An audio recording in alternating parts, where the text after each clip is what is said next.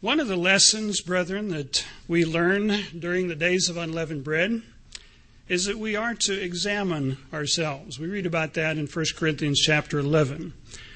We're to examine ourselves as to whether or not we are walking in the footsteps of Jesus Christ, whether or not we are developing the mind of Jesus Christ.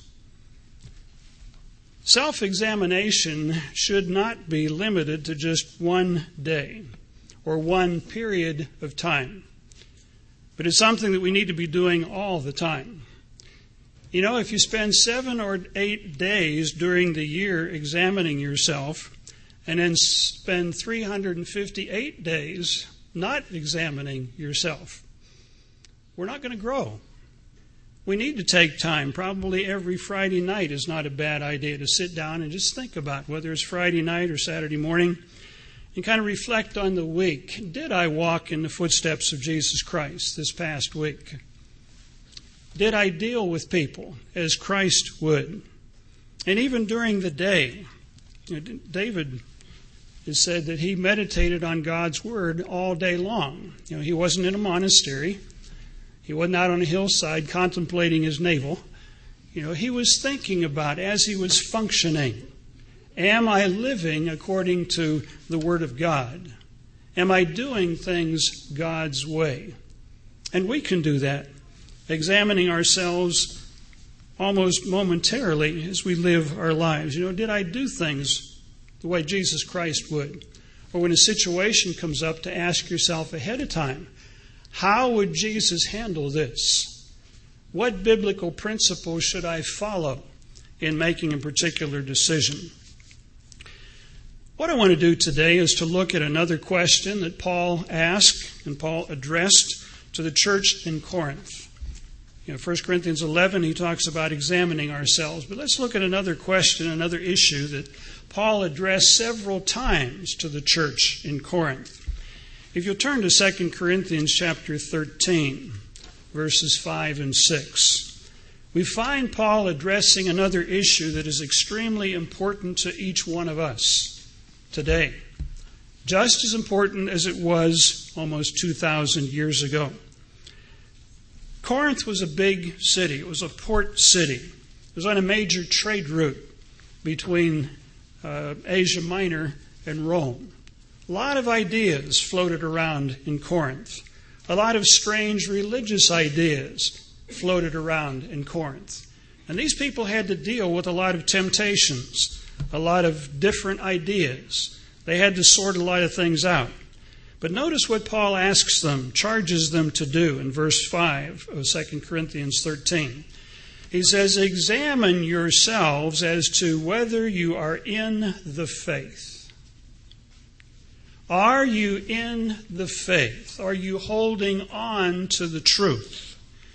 Do you not, excuse me, he says, prove yourselves, test yourselves, examine yourselves. Do you not know yourselves that Jesus Christ is in you? Unless indeed you're disqualified. But I trust that you will know that we are not disqualified.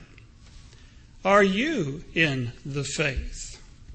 Are you holding on to the faith? Or are you tempted to drift off in a different direction? Following some person or some idea that is very different from the faith of Jesus Christ. This is no small issue because Paul addressed it earlier to the church in Corinth. 1 Corinthians chapter 16 verse 13. 1 Corinthians chapter 16 and verse 13. Paul is writing to this church, and they were getting off track in various ways. They were justifying various ideas. They were tolerating practices that should not be practiced in any church of God. As he concluded this letter, he said, Watch, stand fast in the faith, be brave, and be strong. Watch, stay alert, don't be deceived, is what he's telling them. Stand fast in the faith, hold on to the truth. Don't be misled, don't compromise.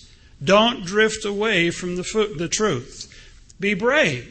You're going to have to take a position. You're going to have to stand firm. And he says, Be strong. Don't buckle. under pressure. Don't drift away from the truth. My question to you this afternoon as we begin the sermon do you know for sure what you believe is the truth?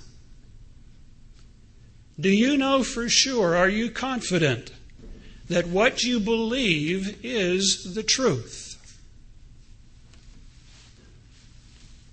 Have you proven what the truth is in a variety of areas where you've nailed it down and you know what the truth is? Mr. Armstrong used to say, You need to know that you know that you know that you know that you know what the truth is. Do you know that you know that you know what the truth is?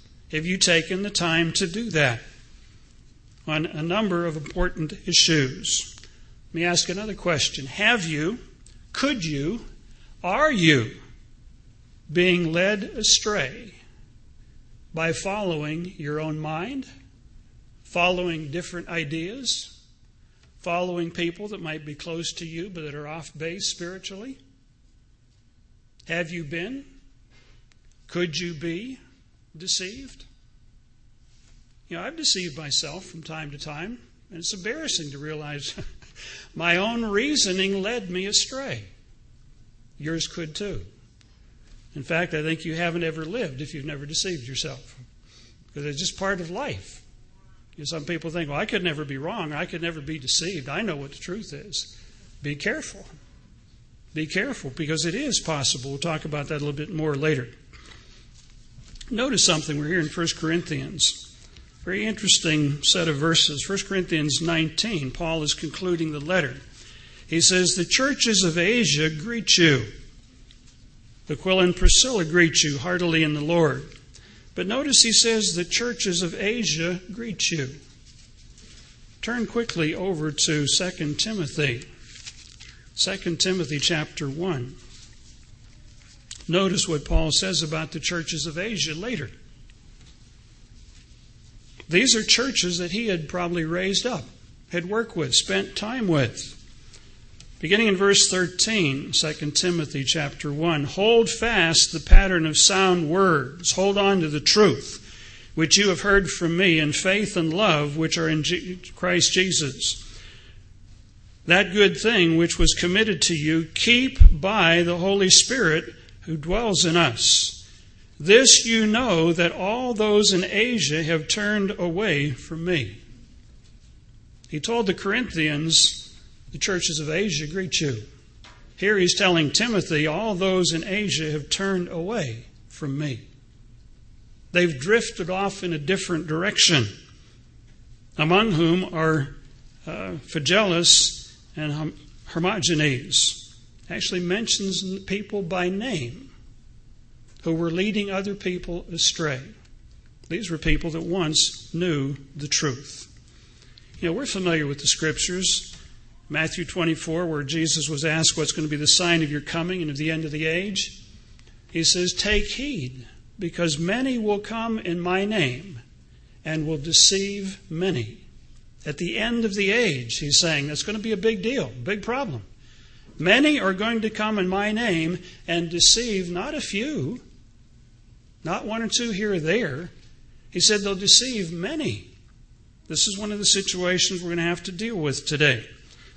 In 2 Timothy chapter 3, let's turn there quickly. Paul again is talking about conditions at the end of the age.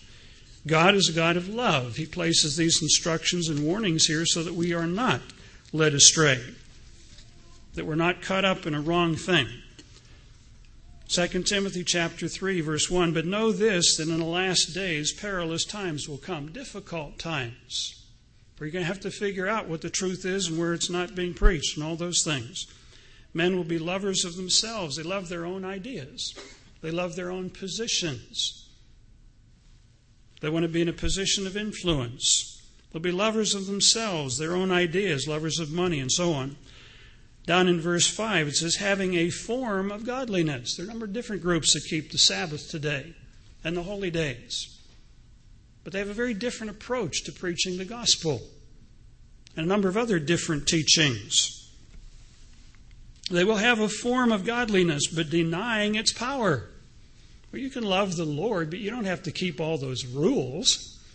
You don't have to keep all those, you know, those those Old Testament things. That's all been done away with. But you can love the Lord. A very different message. Denying the power. Prophecy is not really that important. You know, what's really important is you love everybody. That God has given us prophecy for various reasons, very important reasons. Having a form of godliness but denying its power, and from such people turn away. Don't follow them, is what Paul is saying. For of this sort are those who creep into households and make captives of gullible women, gullible men, gullible people. Well, I, am a good friend of his, so I got to follow him. Well, it sounds good to me. I've never known this person to be wrong. We've got to be very careful of these things because people will come along and try and deceive us. And names are mentioned here. But it says in verse 9, they will progress no further, for their folly will be manifest to all. In time, it's going to become very obvious. They're not preaching the truth, they're not being used of God. In time, these things will become obvious. What I want to focus on today in the sermon I want to ask the question how strong and stable are you spiritually? How strong and how stable are you spiritually? Ask yourself the question. Are you in the faith? Are you holding on to the truth of God? Do you know what that truth is? So that you can hold on to it a number of people today are confused about what the truth is about a number of subjects. How do you become spiritually strong and stable?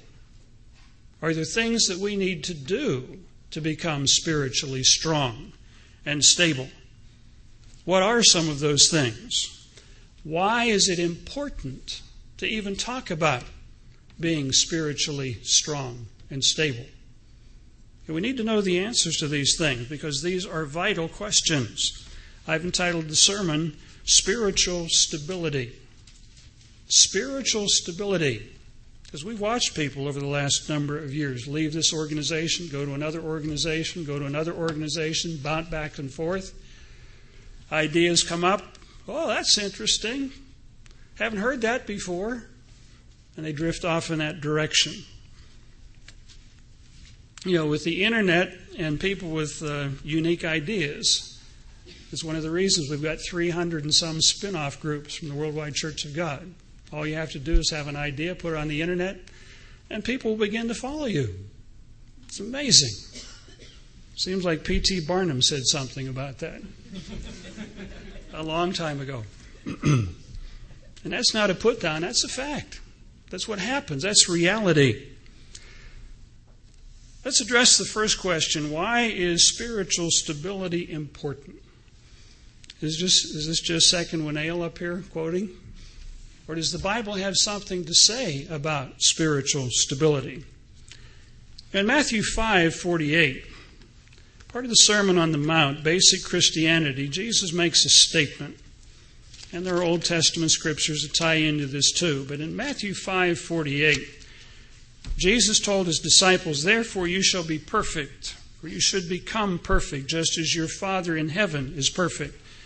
You might even do a little study on the word perfect, because people say, Oh, I, I could never be perfect. Nobody's perfect, so therefore we don't need to worry too much about this scripture. The word here for perfect comes from the Greek word teleos. Teleos, from which we get our word probably telescope. In other words, we focus in on something, we see a big picture.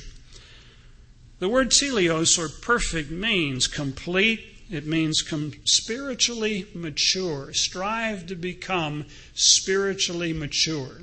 See the big picture, focus on the big picture. You become strong and stable, full grown, to the point where you understand the big picture. This is what Jesus was telling his disciples strive to become perfect, where you see this big picture. It all makes sense. You're strong, you're stable, you're not blowing back and forth. But this theme runs through the book of Matthew. Matthew 7, Again, part of the Sermon on the Mount, Jesus uses a parable of building your house on a rock or building your house on sand. You know, nobody in their right mind is going to build a house on sand. But go to the beach, notice how many houses are along the beach that are built on sand, that have a difficult time probably getting insurance because of where they are located. Know, I bought a picture for my grandson, a painting of a lighthouse that's been built on a rock, and then down in this little sandy cove is a sand castle that some little kid built. And the waves are coming in and washing away the sand castle. But this lighthouse up on a rock is not moving. Jesus said, A wise person will build their house on a rock. The word is Petra, this large, immovable rock that doesn't move, like the rock of Gibraltar. He says, The rains came, the floods came, the winds blew, and nothing happened. It stood. It was strong, it was stable. He says, A foolish person builds his house on sand. Rain comes, winds blow, washes away. You know, if we take time to prove what it is that we believe, if we nail down issues, you're not going to be blown back and forth by doctrinal controversies. But if you never take the time to do that, you'll be blown away. I've used this example, a fellow I roomed with in college years ago at Ambassador College. We were both teachers. He wound up going to the field as a minister, and I went to the field also as a minister. When changes began to come about 10 years ago, he began preaching new things. People in the congregation said, How can you preach what you once proved was wrong? And he kind of shuffled and said, Well, I, I, I never really proved everything. And he went off and took people with him. He became a shipwreck and others that followed him wrecked. Of course, they don't believe they're wrecked.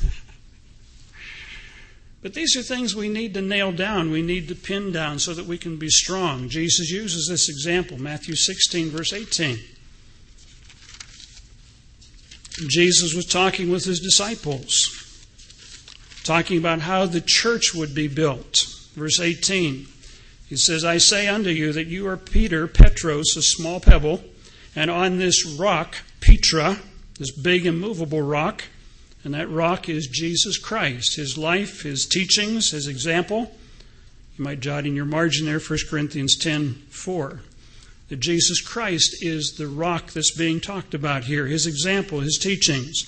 On this rock I will build my church, and the gates of hell or the grave will not prevail against it. It's going to stand solid because it's built on a rock.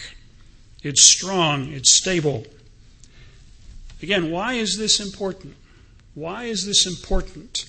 To build our house, to build our beliefs, to build the church on a rock, something that's strong and firm. If you turn to Revelation chapter 3, notice the promise to the Philadelphia era of the church of God. We've been called for a reason. In verse 12 of Revelation chapter 3, it says, He who overcomes, I will make him or her a pillar in the temple of my God. We've been called to become pillars in God's temple in Jerusalem. He shall go out no more, and I will write upon that person a new name, the name of my God, the name of the city of my God. We have been called to become pillars in the temple of God to become teachers in the coming kingdom of God, to explain the truth of God all around the world. You know, we got to get certain concepts out of our mind and right concepts into our mind. When I first heard these scriptures, I thought of, well, you know, am I going to be a pillar locked in a room, stand there, you know, for a thousand years? I didn't understand that these pillars go out, they'll be functioning as teachers, educators, leaders, turning the world right side up. This is our calling to become pillars in the temple of God that are strong, stable, immovable, that keep things on course. To illustrate this, turn back to Galatians chapter 1 and chapter 2. where Paul is describing what happened to him, talking with the Galatians. He's called, he was taught by Jesus Christ, went down to Arabia, spent some time there to be taught. Verse 18 of chapter 1 of Galatians says, Then after three years, after a three year training period, I went up to Jerusalem to see Peter and remained with him 15 days. But I saw none other of the apostles except James, the Lord's brother. Now, if we jump up to verse 1 of chapter 2. Then, after 14 years, I went up again to Jerusalem with Barnabas and also took Timothy with me. The issue was over circumcision, whether males, Gentile males coming into the church needed to be circumcised. But notice this, this note here in verse 2 and I went up by revelation, in other words, God made it obvious that I should and communicated to them that gospel which I preached among the Gentiles. But I went privately to those who were in reputation, lest by any means I might run or had run in vain. Paul went up to headquarters to check whether or not he was on target with what he was teaching. He didn't write in and say, This is what I'm teaching. You either agree with it or don't agree with it, but I'm going to do it anyways. He went up to check to see whether or not he was on target. He didn't start his own church, he wasn't doing his own thing. He was working with headquarters. Why did he do that? Down in verse 9, it says, And when James, Cephas, or Peter, and John, who seemed to be pillars, they were the ones keeping the church on course. And Paul went to check with them to see if he was on course. When James, Cephas, and John, who seemed to be pillars, perceived the grace that had been given to me, that he had been called, Paul had been called, trained, he was preaching to the Gentiles, they gave me and Barnabas the right hand of fellowship that we should go to the Gentiles and they to the circumcised. You know, spiritual pillars God can use to keep the church on course, to teach the truth to others we have been called to become spiritual pillars in the temple of God. What do you make pillars out of? Rubber? Grass? Straw? You I've seen houses actually built out of straw, straw bales, and they put plaster over them. Uh, but you don't make pillars out of bales of straw. You make them out of what?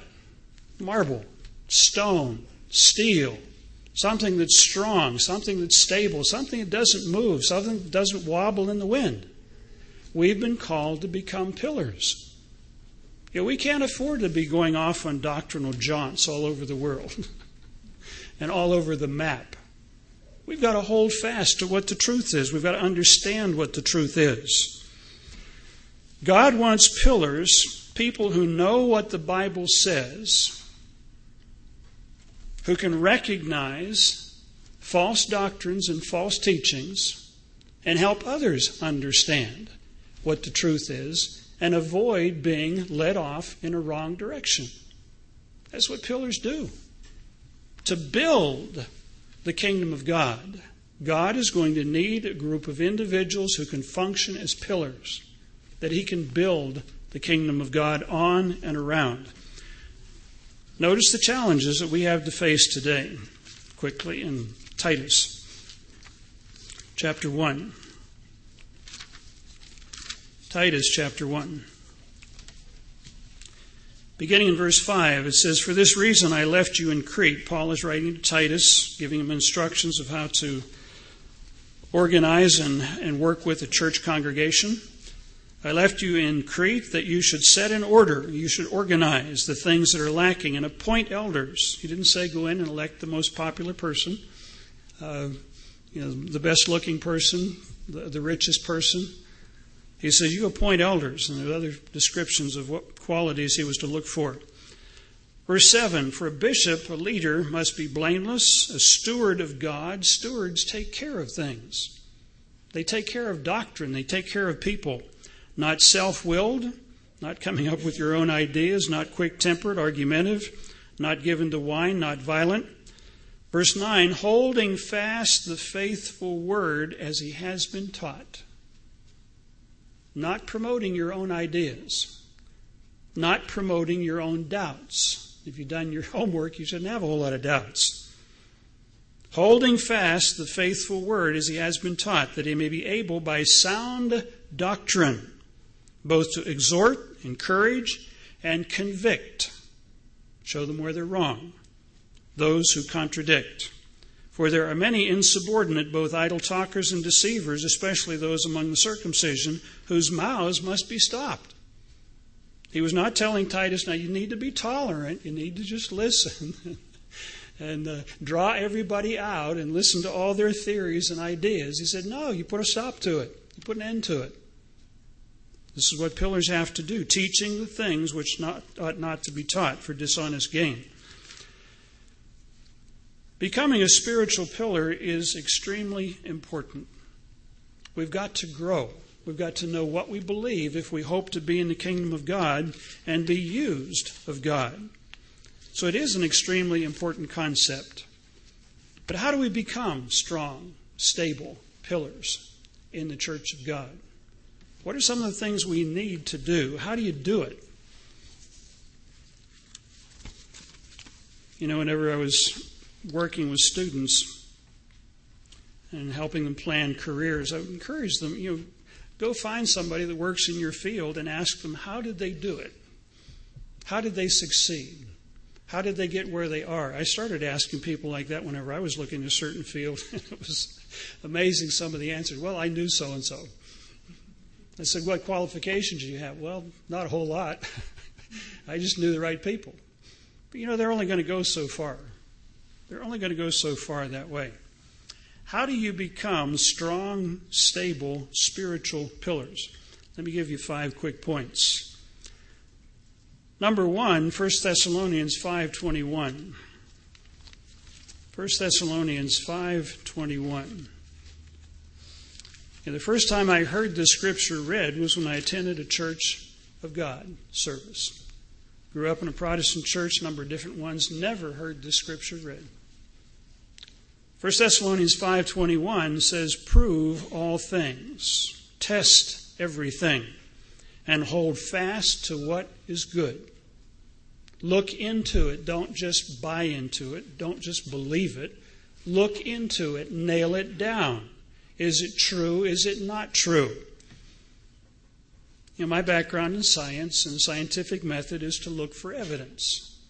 And I connected with that 40 some years ago to prove it. Mr. Armstrong would say on the program over and over and over don't believe me, believe your Bible. Check it out, see if it's there. If it's not there, don't believe it. If it is, then you have to deal with it. I think I was about the first month before I came to church, I spent every Sabbath in the library because I didn't know where else to go. Checking up on this, checking up on that, looking into this, looking into that. Spent probably eight hours there was there when it opened, and I was there when it closed. I finally got the telephone number of a minister, and I called him up and I said, I'd like to uh, keep the Sabbath. I'd like to go to church. He said, Do you keep the Sabbath? I said, Well, I've been going to the library every Sabbath for the last month. He said, Well, why don't you walk across the street to the YWCA where we're meeting? so I did. But I, would spent a whole month looking into things because I realized I was going to my life was going to change. And I didn't want to do anything foolish. So I did look into as many things as I could, and I was shocked at what I found. And Mr. Armstrong said, Don't believe me, believe your Bible. So you go to the Bible and you find out, wow, it really is there. How come nobody ever told me this before? Examine what you believe. Don't just take it lightly. You know, when the changes were taking place in the Worldwide Church of God 10 years ago, people were being told, trust us. Trust us. Christ is leading us. Whereas Mr. Armstrong was always saying, don't believe me. don't trust me. Believe your Bible. Get back to the basics. A vital key in developing and growing as a strong, stable pillar in the church of God is to prove what it is that you believe. Take the time to do that. Now, you don't have to become an expert in these areas, but take enough time to prove so that you know that you know that you know what the truth is.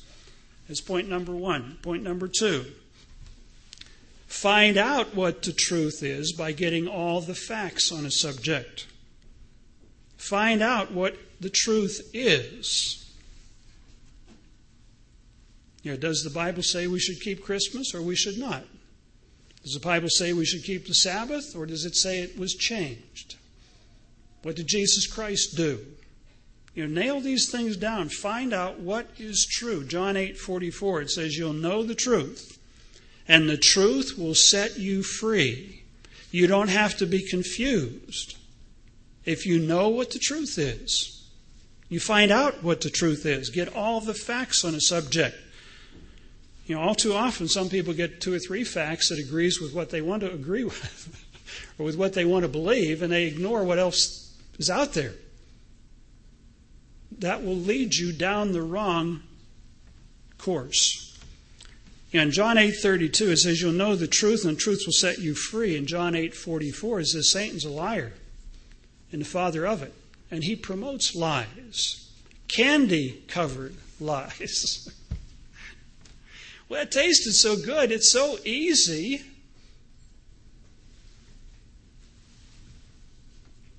Satan uses lies.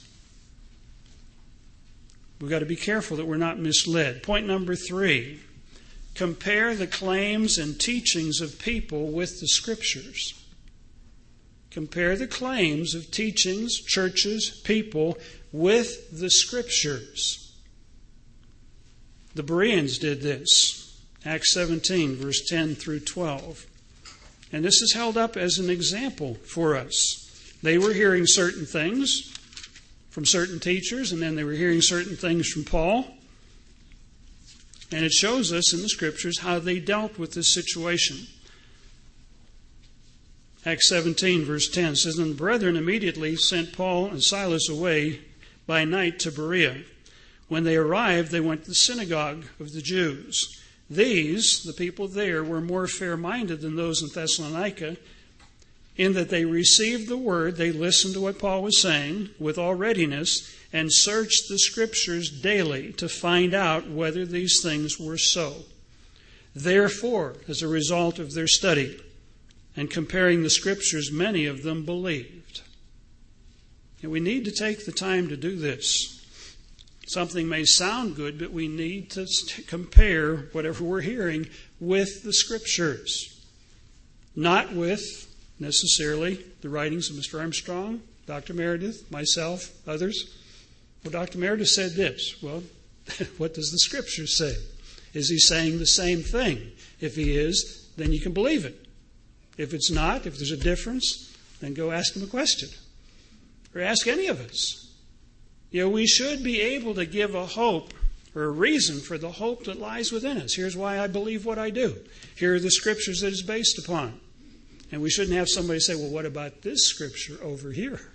And what about these scriptures back here? Uh, well, I hadn't looked at that.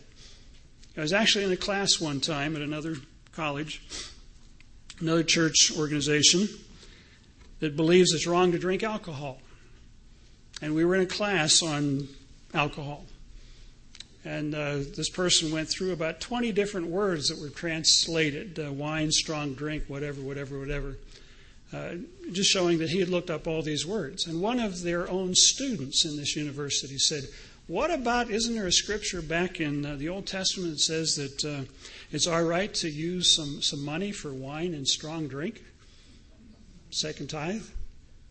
He said, uh, um, It's time for a break. Here was a man, a minister, who had just gone through 10 or 15 words that were all translated wine, strong drink, this, that, and the other thing related to alcohol. And he'd, he'd, never, I think he said, Well, I've never really checked that scripture before. And then he announced it was time for a break. And he did not come back and answer the question because it was contrary to what he was trying to teach. And there were other situations I saw at, during that same program. Compare the claims and the teachings of anybody with the scriptures. Another scripture in Isaiah 8:20. It says, If they speak not according to this word, there is no light in them. If they speak not according to this word, there is no light, there is no truth, there is no understanding in them.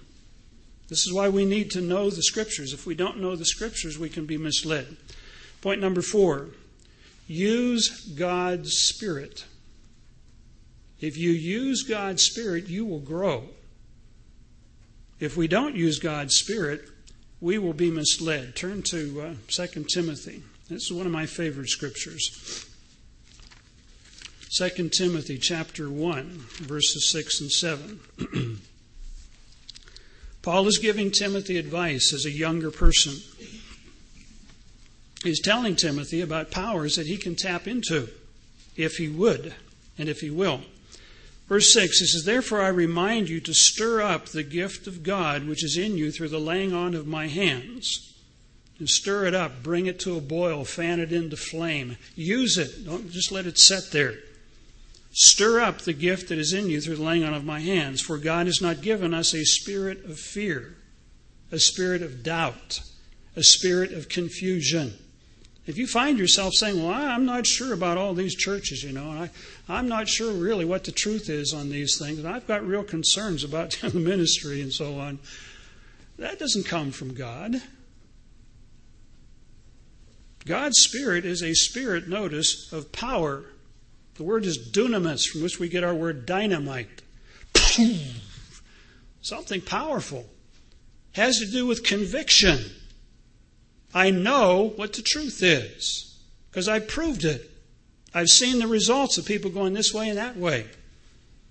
This is the fruit of God's Spirit, a spirit of power and of love, where we care for people, where we're compassionate but also of a sound mind, a discerning mind, a mind that is capable of making wise judgments. These are the fruits of God's Spirit. If we use that Spirit, we should be growing in conviction of what the truth is and where the truth is and who is using that truth, of where the work of God is. We're not confused about those things of love and of a sound mind, capable of discerning right from wrong, true doctrines and false doctrines, right directions and wrong directions, and people who are being used of God and people who are not being used of God.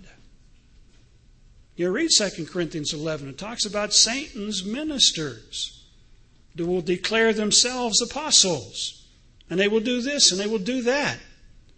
Those are God's terms, Satan's ministers.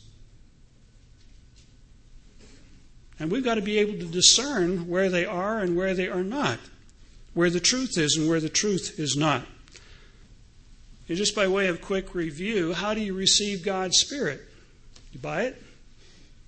A guy by the name of Simon tried that. It didn't work. We've got to repent. We've got to repent. Come to the point in our lives where we realize I am wrong, I've been wrong, I'm capable of being wrong, I'm human. We need to repent of who we are, of what we do, what we think. Have hands laid on us, be baptized. That is the commitment we have to make. Then after that, Acts 5:32 it says God gives his spirit to whom? those who obey him. Those who obey him. And the implication is if we don't obey God, he will withdraw that spirit. You know, it's not one saved, always saved.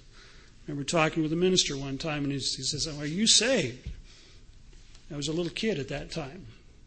I looked up to him and I said, Yeah, I think so. Seven years old. And this big man leaning down, Are you saved, sonny? Had another minister tell me years later, he said, Wouldn't you like to know that you haven't made? I said, Paul didn't know that. he hoped that he did. But these are things, you know, God gives His Spirit to those who obey Him. We can't break the Sabbath or, or forget about the Sabbath. or uh, compromise on going to the feast. Well, I'll go a couple of days, but I've got other things I'd really like to do. We're going to lose God's Spirit. We've got to be obeying God in order to receive His Spirit.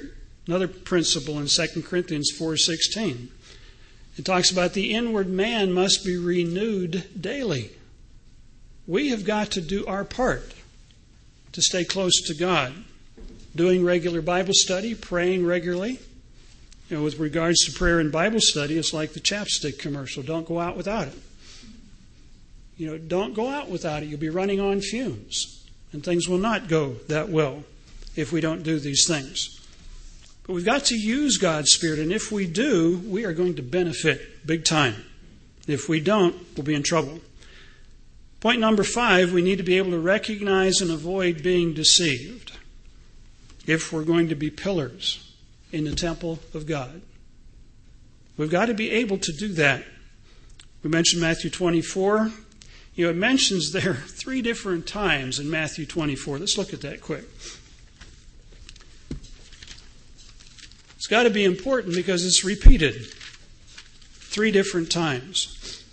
Jesus was asked in verse 3, What's going to be the sign of your coming of the end of the age? Verse 4, Jesus answered and said, Take heed, stay alert, that no one deceives you. For many will come in my name, saying, I am the Christ, and will deceive many. Down in verse 11, Then many false prophets will rise up and deceive many. Down in verse 24, for false Christs and false prophets will arise and show great signs and wonders, so as deceive, if possible, even the elect.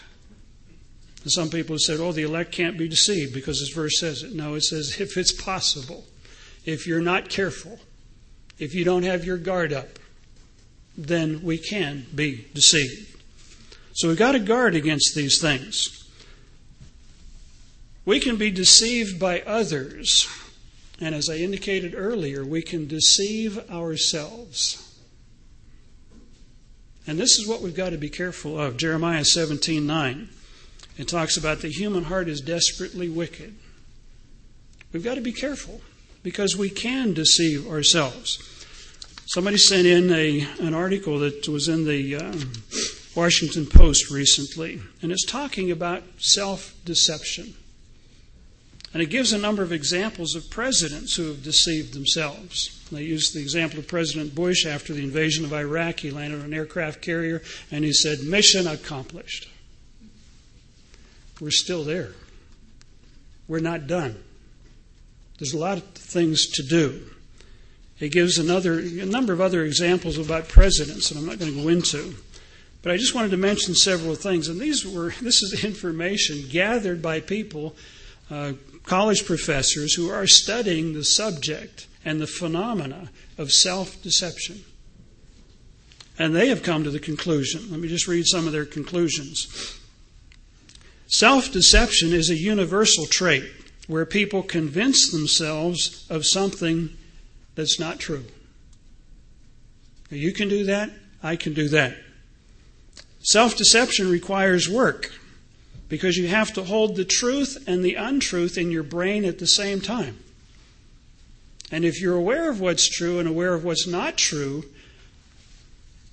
this is what lie detectors can detect. Because you're struggling with yourself, and your palms start to sweat, and your heartbeat goes up, uh, you get nervous, and lie detectors can detect that. What they're detecting is your mind struggling with the truth and with the untruth. Self deception involves focusing on uh, evidence that supports your view and ignoring evidence that contradicts your view. Now, someone's deceiving themselves. Well, they, they find what evidence they like, and they focus on that, and they tend to ignore other evidence that doesn't agree with that conclusion.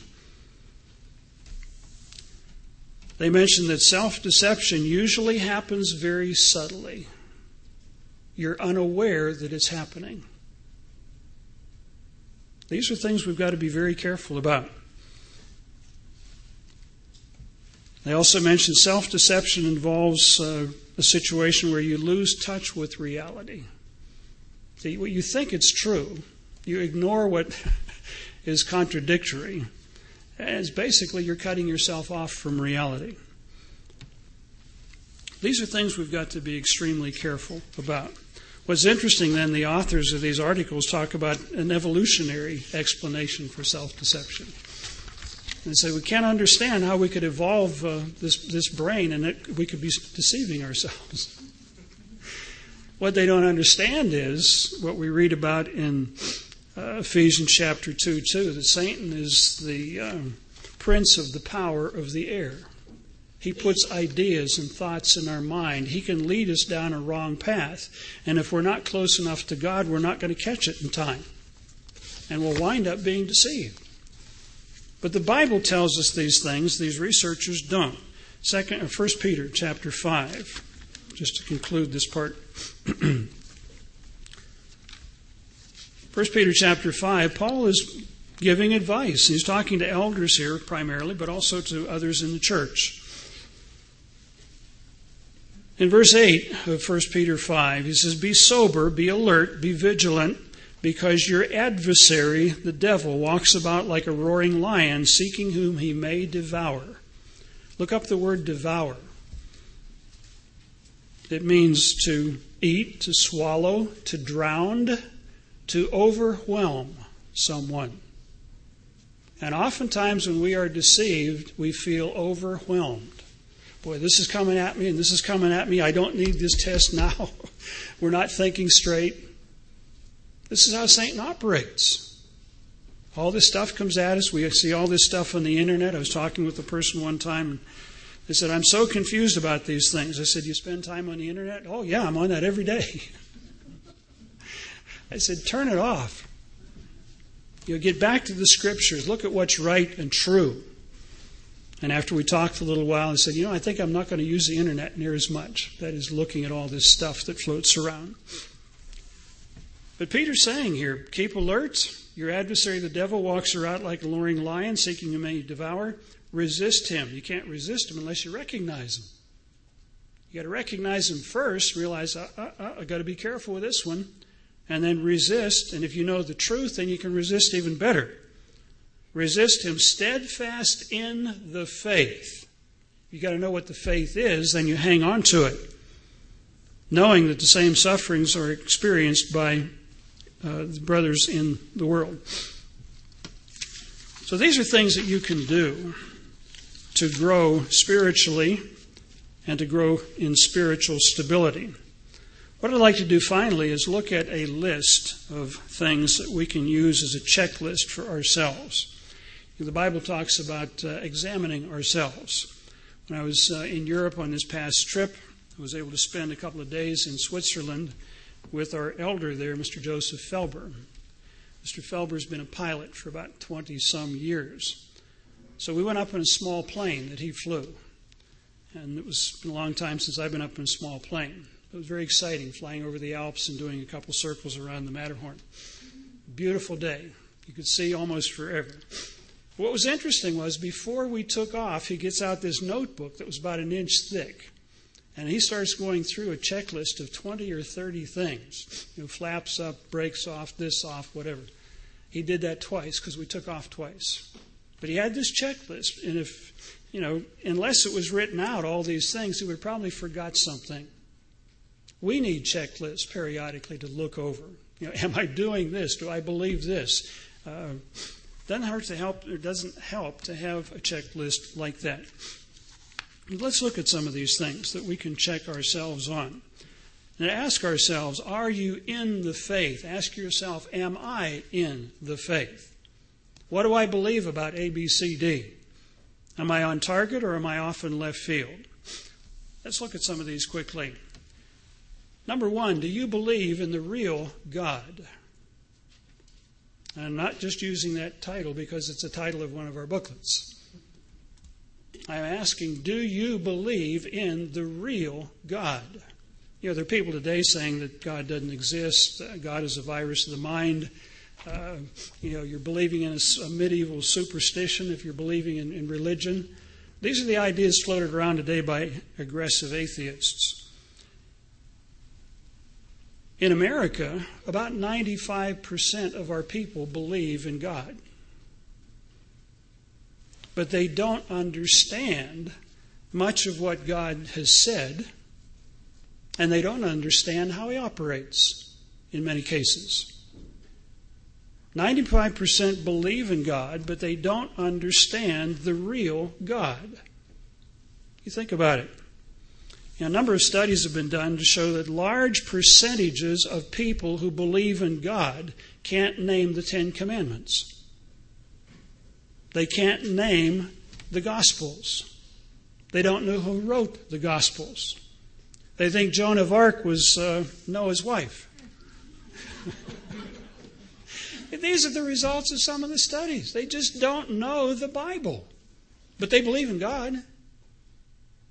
How do you obey God if you can't even remember the Ten Commandments? And then people are told, oh, they're not for us today. They were all nailed to the cross. So you do whatever feels good to you. This is the world we live in. That is not the real God. You know, we need to understand how the real God operates. Look at Proverbs, for example. This is not the God that many people worship today. Proverbs chapter 1. And some of these things are sobering. You know, people today are told God loves you, and or God is love, and Jesus loves you, and if you're good, you go to heaven. And that's about all they know about religion. But notice in Proverbs chapter 1, this is the real God speaking. Proverbs is a book written to people that are young enough to still learn. Proverbs chapter 1. I got to get the right page here. Proverbs chapter 1, it talks about the fear of God is the beginning of knowledge. If you want to be smart, if you want to learn, you want to succeed, use biblical principles, don't ignore them. In verses 7 and 8, it says, The fear of the Lord is the beginning of knowledge, but fools despise wisdom and instruction. My son, my daughter, verse 8, hear the instruction of your father. Do not forsake the law of your mother. Listen to your parents. Learn from them, for they will be graceful ornaments. That is the advice that you're given on your head and chains about your neck. Now, these are ornamental chains. But notice in verse 25 because you disdained all my counsel. Now, God is talking to anyone that will listen. Because you disdained or you ignored all my counsel and would have none of my reproof, I will laugh at your calamity. God's going to do that? He says, I will laugh at your calamity, not because he doesn't care. He said, You've ignored my advice. You've ignored my advice, therefore, you're going to have to reap what you've sown. That's tough love. But that's how God operates.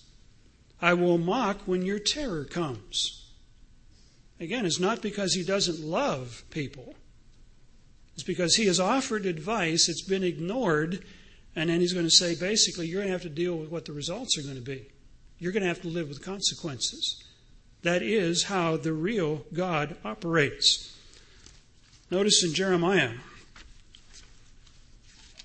you know, God called the Israelite peoples. He wanted them to be an example and a light to the world. They didn't do it. They were blessed incredibly. We have been blessed incredibly today. And then we're exporting all kinds of filth and all kinds of weird ideas all over the world via Hollywood and the internet and other sources. But when you read some of these things about how the real God operates, how he thinks, how he functions, it is sobering. In Jeremiah 7, verse 16, in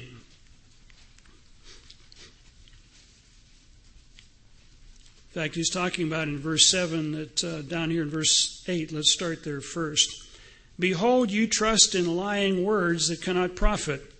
Will you steal, murder, commit adultery, swear falsely, burn incense to Baal? and walk after other gods whom you don't know, and then come and stand before me in this house, which is called by my name? He said, You do those things, and then you expect me to listen to you? Verse 15 I will cast you out of my sight. as I have cast out your brethren, the whole posterity of Ephraim. Notice in verse 16, therefore, do not pray for this people. God said that? Do not pray for this people, nor lift up a cry or prayer for them, nor make intercession for me to me, for I will not hear you. This is what God says. They're going to have to reap what they sow. And then he does talk about uh, uh, you know, forgiveness later and things like that. But this is the God of the Bible.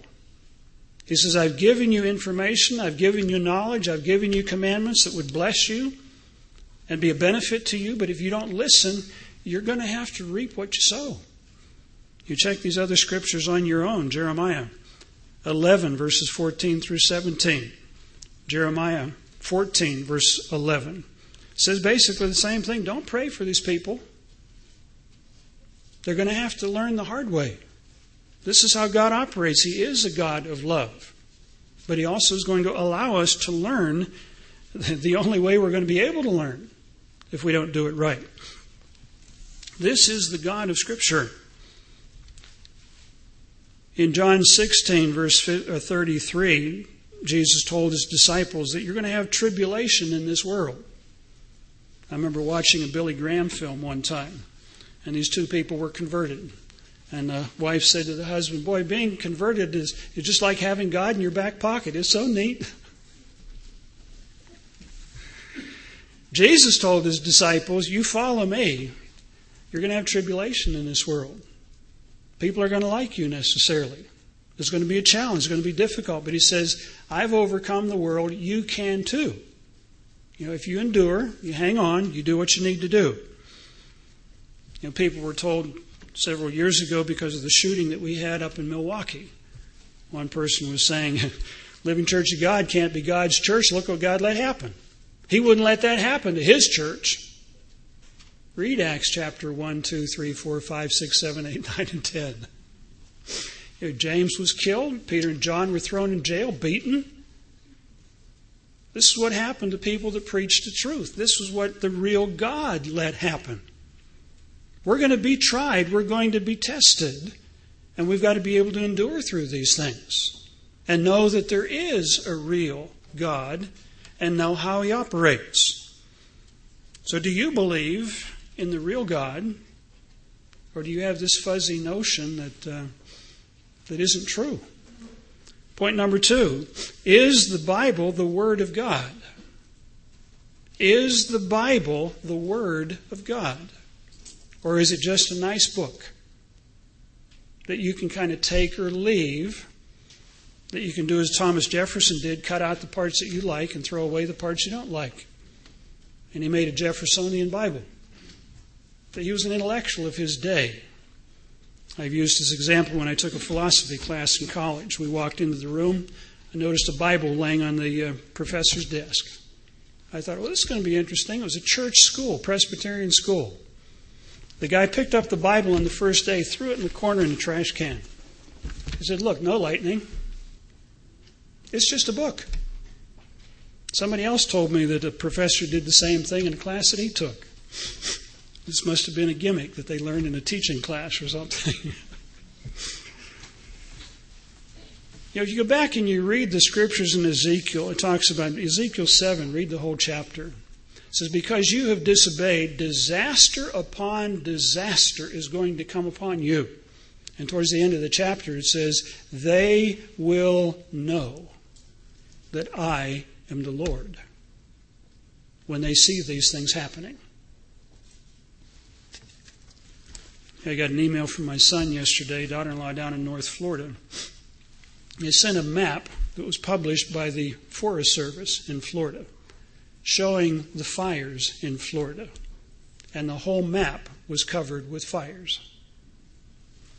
Scott talked on the phone last night. He said, Dad, you wouldn't believe it down here. He said, My car is covered with ashes. He said, You can only see about a quarter of a mile. He's in North Florida and these big fires are there in North Florida and South Georgia.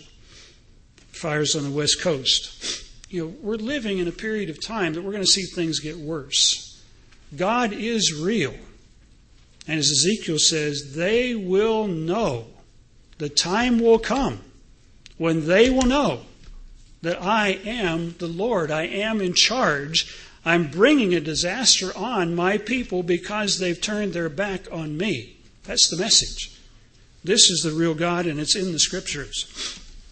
But is the Bible the Word of God? John 17, 17, Jesus mentions on the night before he's crucified. Thy Word is truth. Do you believe the Word of God is true? Every word of it, every bit of it. People today don't. Do you understand that the Bible is unique? It's not like the Quran, it's not like the Book of Mormon, it's not like the Upanishads, it's not like any other book. It contains prophecies of detailed information of things that are going to happen that these other books do not have. You read the scriptures in Isaiah 41, verses 21 to 24, and Isaiah 45, verses 9 and 10. God says, I predict the future way ahead of time. And He says, I will bring it to pass, I will make it happen. Muhammad doesn't say that. The Quran doesn't say that. These other books don't say those things. We've used this information in the booklet, uh, The Bible Fact or Fiction. The Bible contains almost 2,000 specific prophecies. The Quran contains none. They're not the same. The authors are not the same. It's not the same God. We need to understand these things. Point number three the law of God. Has the law of God been done away with? Did Jesus really nail it to a cross?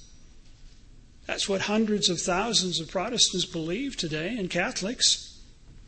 Let's go to Colossians chapter 2 quickly and verse 14. And this is one of the scriptures that is used. But we've got to be able to understand what's being said and be able to explain it. It was interesting in the Worldwide Church of God, we had literature explaining it one way, then they published literature explaining it the other way. Same person, I think, did some of the explanations.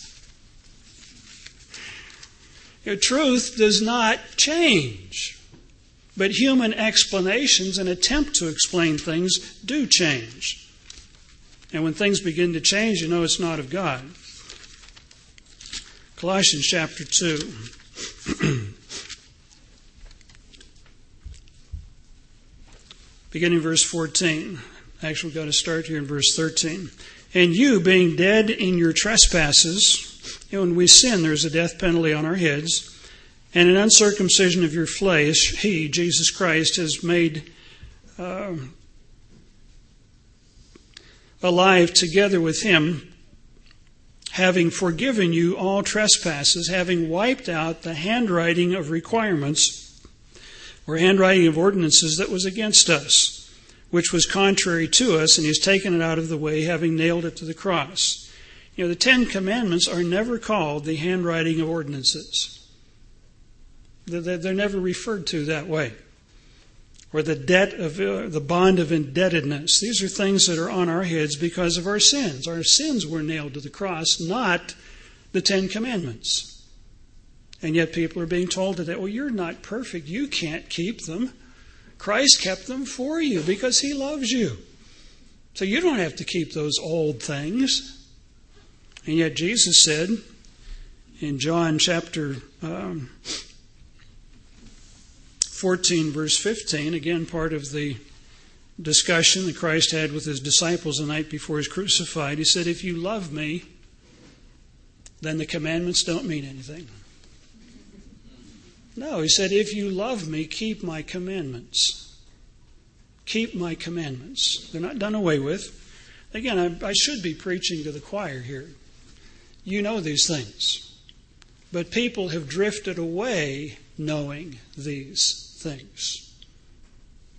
This is why we've got to hold on to what is right and what is true. In Isaiah 2, verses 2 to 4, we're told that the law will go forth from Jerusalem in the coming kingdom of God. It's going to be the pillars in the temple of God that will be teaching the laws of God to the entire world. That's why we've got to understand these things, learn to live by them. Point number four, checklist. Is the Sabbath required today? Are the holy days required today? We've got to be able to answer those questions. Luke 4:16 it says Christ went into the synagogue and kept the Sabbath as his custom was. Luke is writing. In Acts 17 verse 2 it says Paul went into the synagogue on the Sabbath day and preached as his custom was. Luke is using those terms very specifically. It was the custom, it was the habit of Jesus Christ to keep the Sabbath. It was the custom, it was the habit of Paul some 20 or 30 years after the crucifixion to keep the Sabbath. The early church kept the Sabbath. It was changed in Rome in the early 300s. And people who would not keep the Sabbath were persecuted. That's why people keep the Sunday today. We need to understand the scriptures. We need to understand history. These are facts that can be nailed down. In John chapter 7, Jesus went up and kept the feast. He told his disciples, You go up to the feast. I'm not coming yet, but then he went later, quietly, privately. So he kept the Sabbath, he kept the holy days. We're told in Zechariah 14 the nation that does not come up to Jerusalem to keep the feast will not get any rain. They don't come up the next year, other things are going to happen. They will be encouraged.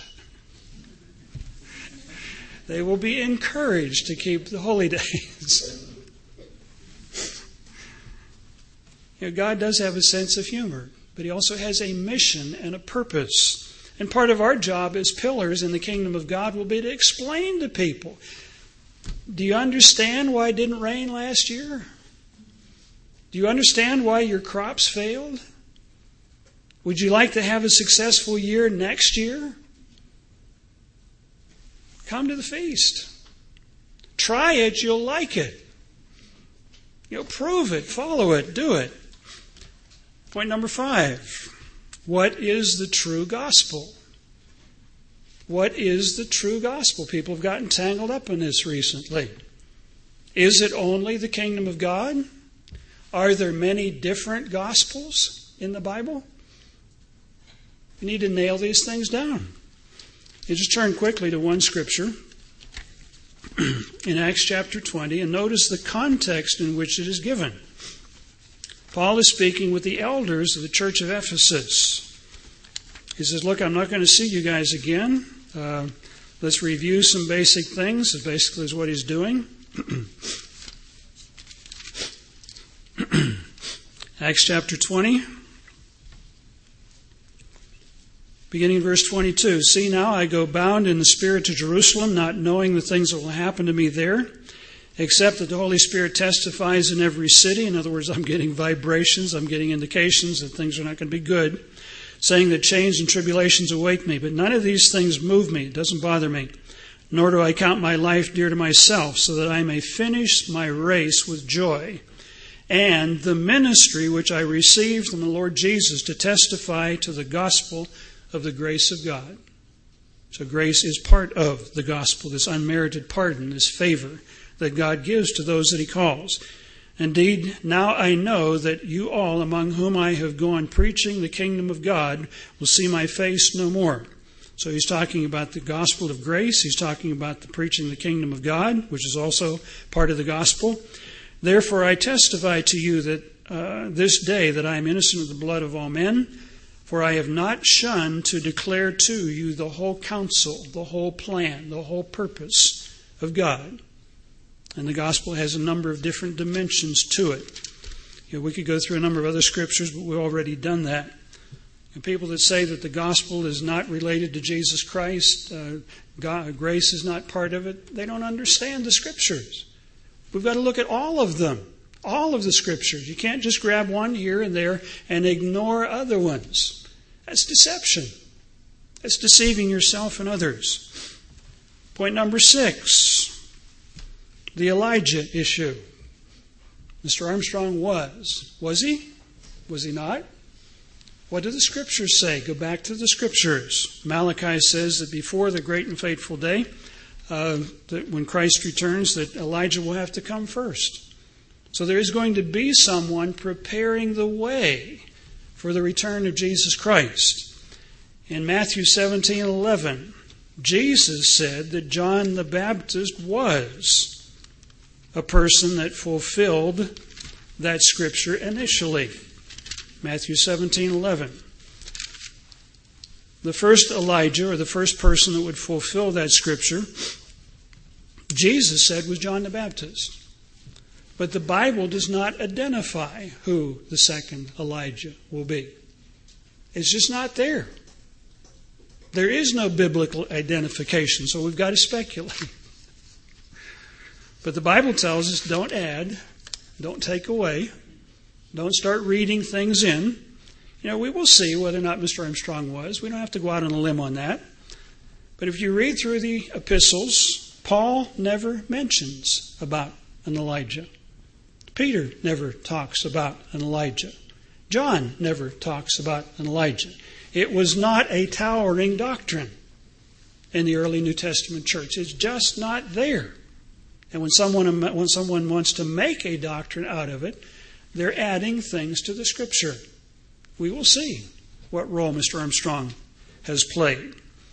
Uh, you know, we don't want to lock ourselves into things and then have to be embarrassed by backing up and backtracking. Things will work out that way. But the second Elijah is not named. It's not mentioned in the epistles. It was not a big issue. You know, we don't find Paul writing saying, You've got to believe that John the Baptist was the Elijah, or else you're out of here. We don't find that there. But you hear that today in a number of different places. Number eight, the identity of the Israelite nations. Is it important? Is it not important? Does it matter? Do you know? Are you convinced?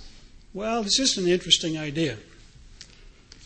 You know, we were told 10 years ago that uh, it's a fascinating concept, but it's not a salvational issue. In other words, it has nothing to do with your salvation. That's what some have said. Turn to Matthew chapter 10, where Christ mentions the concept. You read it, come to your own conclusions. Matthew chapter 10, Christ is talking with his disciples gives their names, early part of the chapter. Down in verse 5, these twelve Jesus sent out and commanded them, saying, Do not go into the way of the Gentiles. Do not enter into the city of the Samaritans. They did that later. Their commission was to go to the Jews and the Israelites first. But go rather to the lost sheep of the house of Israel. You go. I've used this example as parents. You tell your kids to do something and they uh, keep on playing and they wander off and play and do something else and they forget to do totally what you told them. How would you respond? Oh, you poor little dears, you forgot again. I'm so sorry. No, you'd say, What did I tell you to do? Who, me? Uh, I forget. Let me help you remember. oh, that. Yeah, okay. and off they go the, the disciples were told what to do. I want you to go to the lost sheep of the house of Israel. Tell them who they are. Tell them why they were blessed. Tell them what's going to happen to them as a result. You know, this is not a racist concept. God chose a group of people that were slaves. He said, Look, I'm going to bless you, but you're going to have responsibilities. Now, if you don't follow through with those responsibilities, there will be consequences. And our people need to understand that. And what's interesting is, Jesus was told this, Matthew records this, and when you check Josephus, Josephus wrote in the first century. They knew where the Israelite tribes were. Josephus says there are but two tribes in Asia and Europe subject to the Romans while the ten tribes are beyond the Euphrates until now. They're over there towards Babylon and Assyria and are an immense multitude. The apostles knew where the Israelite tribes had gone. James addresses his epistle to the 12 tribes scattered abroad. You know, he didn't put this on the internet, press a button, spam it all over the world in hopes it hits somewhere. They knew where they were. You look at where the 12 apostles went to. They went to India, they went up into southern Russia, and four or five of them wound up in Britain, of all places, at the ends of the earth. Why did they go there? Because history says that Israelite peoples went there. The people in the Church of God have been told oh, it's not a salvational issue, and besides, the whole idea comes from a crazy guy. Lived in 17 or 1800s. He was he thought he was the king of England. It's, it's, it's a crazy concept. What they don't tell people is that in the Scottish Declaration of Independence, we've gone through this, written in the 1300s, the Scots say, Our people came from Scythia, between the Black and the Caspian Sea. They came by way of the Mediterranean, came through Spain, came up here. This was four or five hundred years before this crazy guy lived. You go to the Anglo Saxon Chronicle, written about 900. It says the Britons, the people that came into Britain before the Anglo Saxons, the Britons came from Armenia that area around the Black and the Caspian Sea. About 500 AD, a British writer called Gildas talks about uh, our people, Israel, are being punished by the Anglo Saxon invasions coming in. He says, Our people, Israel, are being punished. Another source that says the Romans transported some warriors from this same area Armenia, southern Russia, first to the Danube. And then about 5,000 warriors were transferred to Hadrian's Wall in southern Scotland.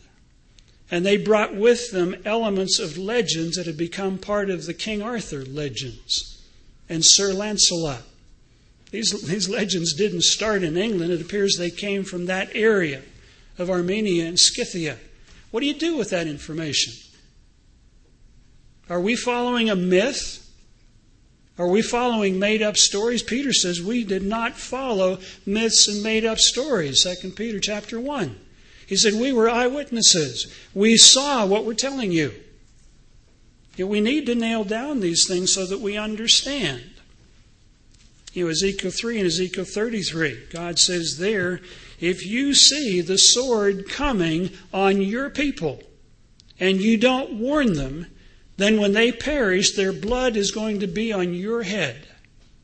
And we need to ask some hard questions. Who is preaching the gospel of the coming kingdom of God?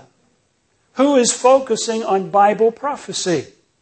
You know, we live in an era today when everything is to be tolerated. And we tolerate all kind of different doctrines. And anybody that draws a line says this is right, this is wrong is biased, is bigoted. Jude writes in verse 3 that we need to earnestly contend for the faith that was once delivered. Why is it important to be spiritually strong and spiritually stable? Revelation 17, verse 14, the latter part of it. Verse 14 it says, These, talking about these ten kings, make war with the Lamb, and the Lamb will overcome them, for he is Lord of lords and King of kings. And those who are with him the saints that return with him are called, they're chosen, and they're faithful. Brethren, let's strive to be spiritually stable so that we can be strong pillars in the coming kingdom of God.